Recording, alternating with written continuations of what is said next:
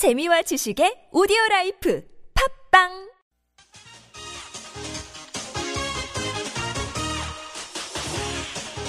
열린 아침 김만흠입니다. 3부 시작합니다. 열린 인터뷰 두 번째 시간인데요. 브렉시트의 여파가 하반기 우리 경제의 주요 변수로 등장하면서 정부도 대응 마련에 총력을 기울이고 있습니다. 수십조 원대 슈퍼 추경이 필요하다는 의견이 있는가 하면 추가적인 기준 금리 인하 주장도 나오고 있는데요. 최상목 기획재정부 1차관 연결해서 지금 상황을 우리 정부는 어떻게 보고 있는지에 대한 대책은 뭔지 직접 들어보겠습니다. 안녕하십니까? 네, 안녕하세요. 네, 지금 브렉시트 우리에게 심리적인 충격은 아주 클 수 있지만 실제 뭐 그렇지 않다는 뭐 이런 주장도 있고요. 브렉시트가 우리 경제에 미칠 파장, 정부는 어떻게 보고 있습니까? 네, 브렉시트가 우리 경제에 미치는 영향을 이제 보면은 이제 단기하고 중장기로 좀 나눠 생각해 볼 수 있을 것 같습니다. 네, 네, 이제 단기적으로는 뭐 지난 주말에 보셨습니다만 이제 국제금융시장이 막 요동을 치니까 그 우리나라에도 이제 외환 금융시장의 변동성이 아주 확대될 가능성은 불가피한 측면이 있고요. 네, 네, 그렇지만 그 IMF나 OECD에서도 이제 그렇게 지적을 합니다만은 이제 영국과 우리나라가 이렇게 무역이나 금융 관계가 이렇게 밀접하게 큰 거는 아닙니다. 아하, 네, 예, 그래서 우리가 뭐 영국에 수출하는 게 전체 우리 수출의 한 1%좀 넘고요. 그다음 우리 금융기관들이 이제 거기에 대출을 해준다든지 하는 거 익스포저라고 하는데 그게 한 6%좀 넘습니다. 네, 금융 관계는 비중이 좀 더 크군요. 네, 그렇습니다. 예. 그래서 이제 주로 IMF나 OECD에서도 당장은 브렉시트 영향이 이제 영국 그 하고 그다음에 유럽 경제에 집중될 것으로 보고 있습니다. 예. 우리에 미치는 직접적 영향은 이제 제한적일 것이라는 게 이제 지배적입니다. 이제 그렇지만 이제 우리가 조금 더 중장기로 확대해서 보면은요. 예, 이게 영국하고 이제 영국이 탈퇴를 하는데도 시간이 좀 걸리고 그다음에 영국이 또 EU하고 그러니까 유럽하고 또 새로운 관계를 정립해야 됩니다. 예, 이런 과정에서 굉장히 이제 새로운 어떻게 보면 균형을 찾아가는 과정인데 여기서 이제 다양한 변수가 가능합니다. 뭐 정치적으로, 경제적으로 여러 가지 불확실성이 커- 크고 또 어떤 이벤트가 발생할 수가 있습니다. 이럴 경우에는 그 EU 경제 전체에도 영향을 줄 수 있고 그 다음에 또 중국이 이제 유럽 경제하고 좀 밀접하게 관련이 있기 때문에 중국 경제도 영향을 줄 수 있고 그렇게 되면은 이제 그래 가지고 상황이 악화가 되면 이제 우리 경제에도 여러 가지 영향을 줄 가능성은 크- 큽니다. 그래서 우리가 항상 예의주시하고 이에 대한 준비를 만전의 준비를 해야 될 그런 상황입니다. 예. 지금 당장의 이제 브렉시트 결과 못지않게 후에 진행되는 정리 과정에서의 불확실성이 더 문제가 될 수도 있겠군요. 네, 그렇습니다. 예, 당장 이런 불확실성 속에서 외환시장 움직임도 커지고 있는데 이에 대한 우리의 정부의 판단은 지금 말씀하신 대로 대비를 하고 있겠지만 어떻습니까? 네, 진짜 6월 24일 날 이제 그날이 당일인데 우리 이제 원 달러 환율은 뭐 아시다시피 29원 7원 29.7원이 올라갔습니다. 예, 네, 근데 이제 그 뒤에 그 NDF라도 장외 시장이라고 있는데 그 런던 뉴욕장에서는 이런 그 우리 통화 가치가 절하된 폭이 다소 좀 조정이 됐습니다. 예, 네, 그 좀 진정되는 모습은 보이는 거는 맞습니다. 그렇지만 뭐 세계적으로 파운드화하고 유로화는 지금 약세 폭이 컸고요. 예. 그다음에 소위 이제 안전자산이라고 생각하는 그 엔화는 또 가치가 올라갔습니다. 그 기본적으로는 이 브렉시트에 대한 예상 자체가 잔류 전망이 우세했잖아요. 예. 이제 외환 시장에는 이 잔류 전망을 근거로 해가지고 이제 투자를 해놓은 상태였는데 탈퇴 결정이 되니까 이 다시 이 포트폴리오라고 하는 재조정이 불가피합니다 당분간은. 예, 그래서 이제 주요 통화의 어떤 변동성은 당분간 지속될 전망입니다. 그래서 이제 정부는 이런 어떤 주요 통화의 움직임이라든지 자금 유출입 동향 등을 지금 면밀히 모니터링을 하고 있고요. 예. 이제 과도하게 변동할 경우에는 저희가 여러 가지 시장 안정 조치를 갖다가 마련하고 있기 때문에 그 적시에 그 시행해 나갈 그런 계획입니다. 네, 특히 우리 경제의 경우에 수출 의존도가 높은 쪽인데요. 지금 유럽 시장 환경의 변화에다가 방금 말씀하셨던 엔고 현상 등을 비롯한 환율의 변화 이런 것들이 우리 수출에 영향을 줄 것 같은데 이 영향 어떤 쪽으로 보고 계십니까? 근데 이제 기본적으로는 지금 저희가 수출 여건이 좋지 않습니다. 네, 이 브렉시 전에서도 우리 수출이 여러 가지 그 세계 교육이라든지 세계 경제가 좀 저성장이 장기화되고 그래서 어려움을 있는데 사실 불확실성이 또 추가돼서 사실 안타까운 마음입니다. 그렇지만 이제 브렉시트만 놓고 보면은 아까 말씀드린 것처럼 그 이제 탈퇴하거나 이런 부분에 한 시간이 좀 있습니다. 그래서 한 2년은 이제 법정 시한이 있기 때문에 그동안의 그 EU의 규정이 그대로 적용이 됩니다. 그래서 이제 영국하고 우리하고 수출하는 데 있어서의 어떤 법적 규정적 어떤 불확실성은 당분간은 없는데 단지 이제 그런 과정에서 그 영국 경제가 이제 둔화가 되거나 이렇게 될 수도 있지 않습니까? 예. 그러면 이제 아까도 말씀드렸듯이 그런 과정에서 우리가 영국과 교육 비중이 크지 않기 때문에 그 어떤 단기적이고 직접적인 영향은 제한적입니다. 그리고 이제 우리가 영국에 수출하는 품목 중에 최대 수출 품목이 자동차인데요. 그 주로 보니까 주력 차종이 소형차입니다. 예. 그래서 이제 구매력이 좀 떨어질 테지만 그 영향도 좀 제한적이지 않을까라는 희망적인 관측을 해봅니다. 네, 일본의 경우에 그 엔화의 양자 확대를 통해서 엔고 현상을 조금 완화시킬 수 있을까요? 네, 좀 그렇지만 여러 가지 지금 이 국제금융시장 상황을 볼 때 상당히 제약적이지 않을까 이렇게 생각이 됩니다. 예, 그동안 우리나라가 이제 브렉시트에 대한 이제 결과에 따라서 여러 가지 시나리오를 준비해 왔을 것인데 대개 예상과 다르게 이제 탈퇴로 결론이 났는데 지금 중국, 아, 영국의 지금 이제 결정 이후로 남유럽 국가 핀란드 뭐 여러 나라들 지금 연쇄 탈퇴 가능성이 또 논의가 되고 있는데 연쇄 탈퇴 가능성 우리 정부에서 어떻게 판단하고 있습니까? 네, 이건 뭐 여러 전망이 있을 수 있습니다. 그래서 말씀하신 것처럼 이제 브렉시트에서 영국이 탈퇴를 했기 때문에 다른 나라들도 이제 추가 탈퇴가 되지 않겠느냐라는 우려가 당연히 이제 나올 수 있습니다. 그래서 뭐 지금 말씀하신 남유럽 국가도 마찬가지고 그다음에 EU 규제에 대한 거부감이 높은 국가 뭐 언론상에 보면 네덜란드라든지 덴마크, 뭐 체코 뭐 이런 나라들이 좀 움직임이 있지 않겠느냐라는 네.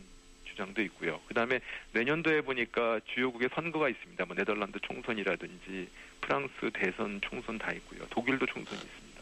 그래서 이제 정치적으로 경제적으로 굉장히 불확실성이 커진 것은 분명합니다. 예. 그렇지만 아직까지 대부분의 어떤 유럽 지도자들은 어떤 EU 통합의 어떤 가치에 지금 동조를 하고 있고 또 이런 노력을 계속 할 거로 믿고 있습니다. 그래서 탈퇴나 뭐 이런 것까지는 안 가더라도 어차피 지금 EU 체제의 어떤 위기감은 분명히 있기 때문에 이 기존의 어떤 통합 방식이나 속도에 대한 문제 제기가 굉장히 강할 것 같습니다. 네. 일단은 탈퇴 움직임도 있지만 그것보다도 이런 어떤 EU 체제에 대한 어떤 개선 노력이라든지 이런 것들이 강화될 전망으로 하는 게 이제 합리적인 전망인 것 같습니다. 네, 말씀하신 대로 탈퇴의 동기가 될 수도 있겠지만은 EU 체제의 개선 또 못지않게 영국의 충격에, 충격에 따라서 다른 나라들에서 반성적인 과제가 던져지고 있더라고요. 네, 네 그렇습니다. 네.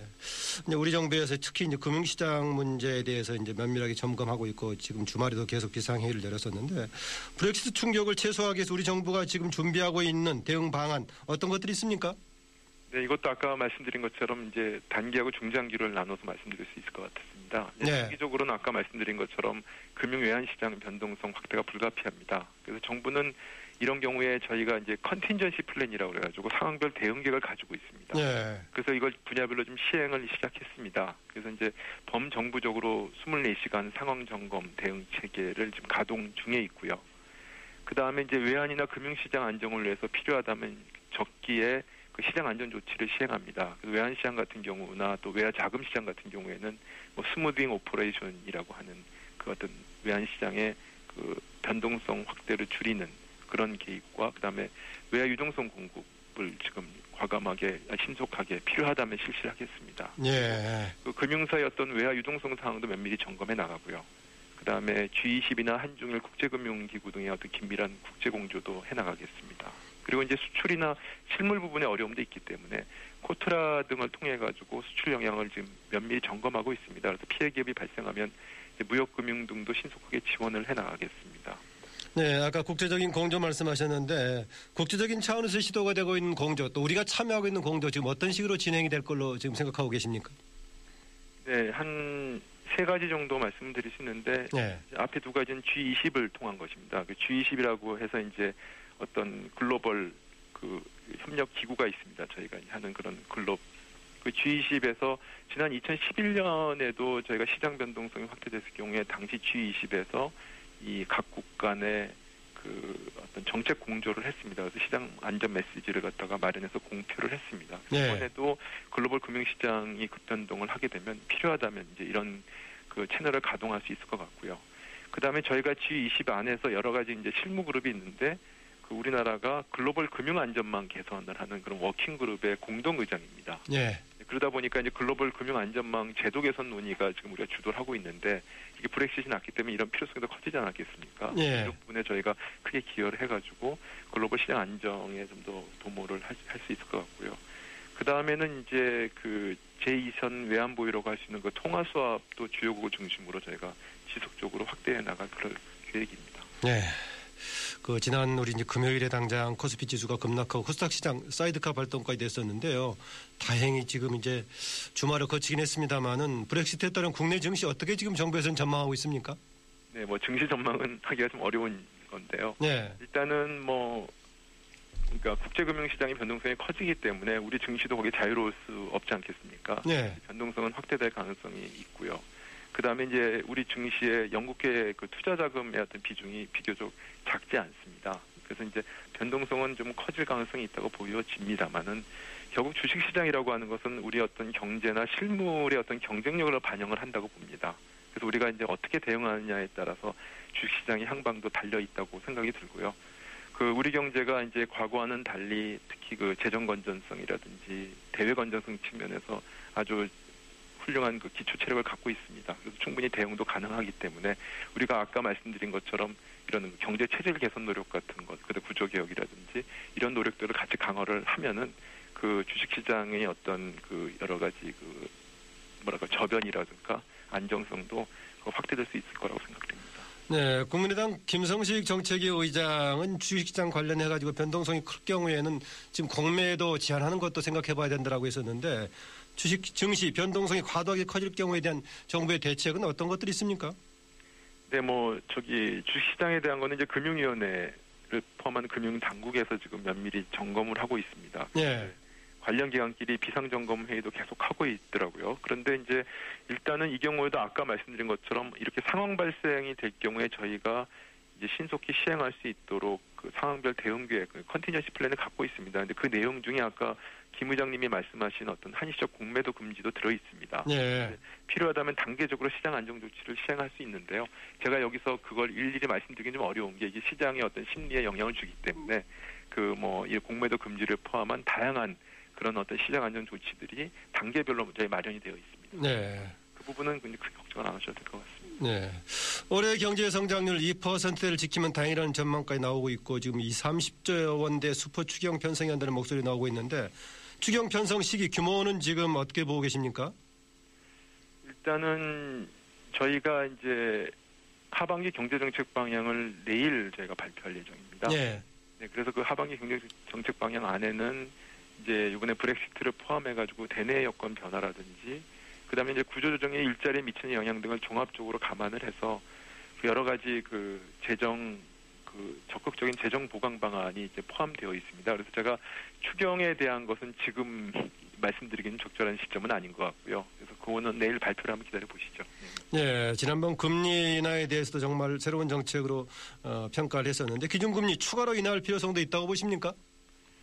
그래서 이제 아시겠지만 금리 결정은 이제 금융통화운영 금융통화위원회 그 어떤 독립적인 결정 사항입니다. 그러겠죠. 네. 네. 제가 말씀드릴 수 있긴 좀 어렵고요. 다만 그 여러 가지 상황들을 종합적으로 고려해서 금통위가 그 합리적으로 판단하실 걸로 기대하고 있습니다. 네, 오늘 말씀 고맙습니다. 네, 네, 감사합니다. 네, 지금까지 최상목 기획재정부 1차관이었습니다.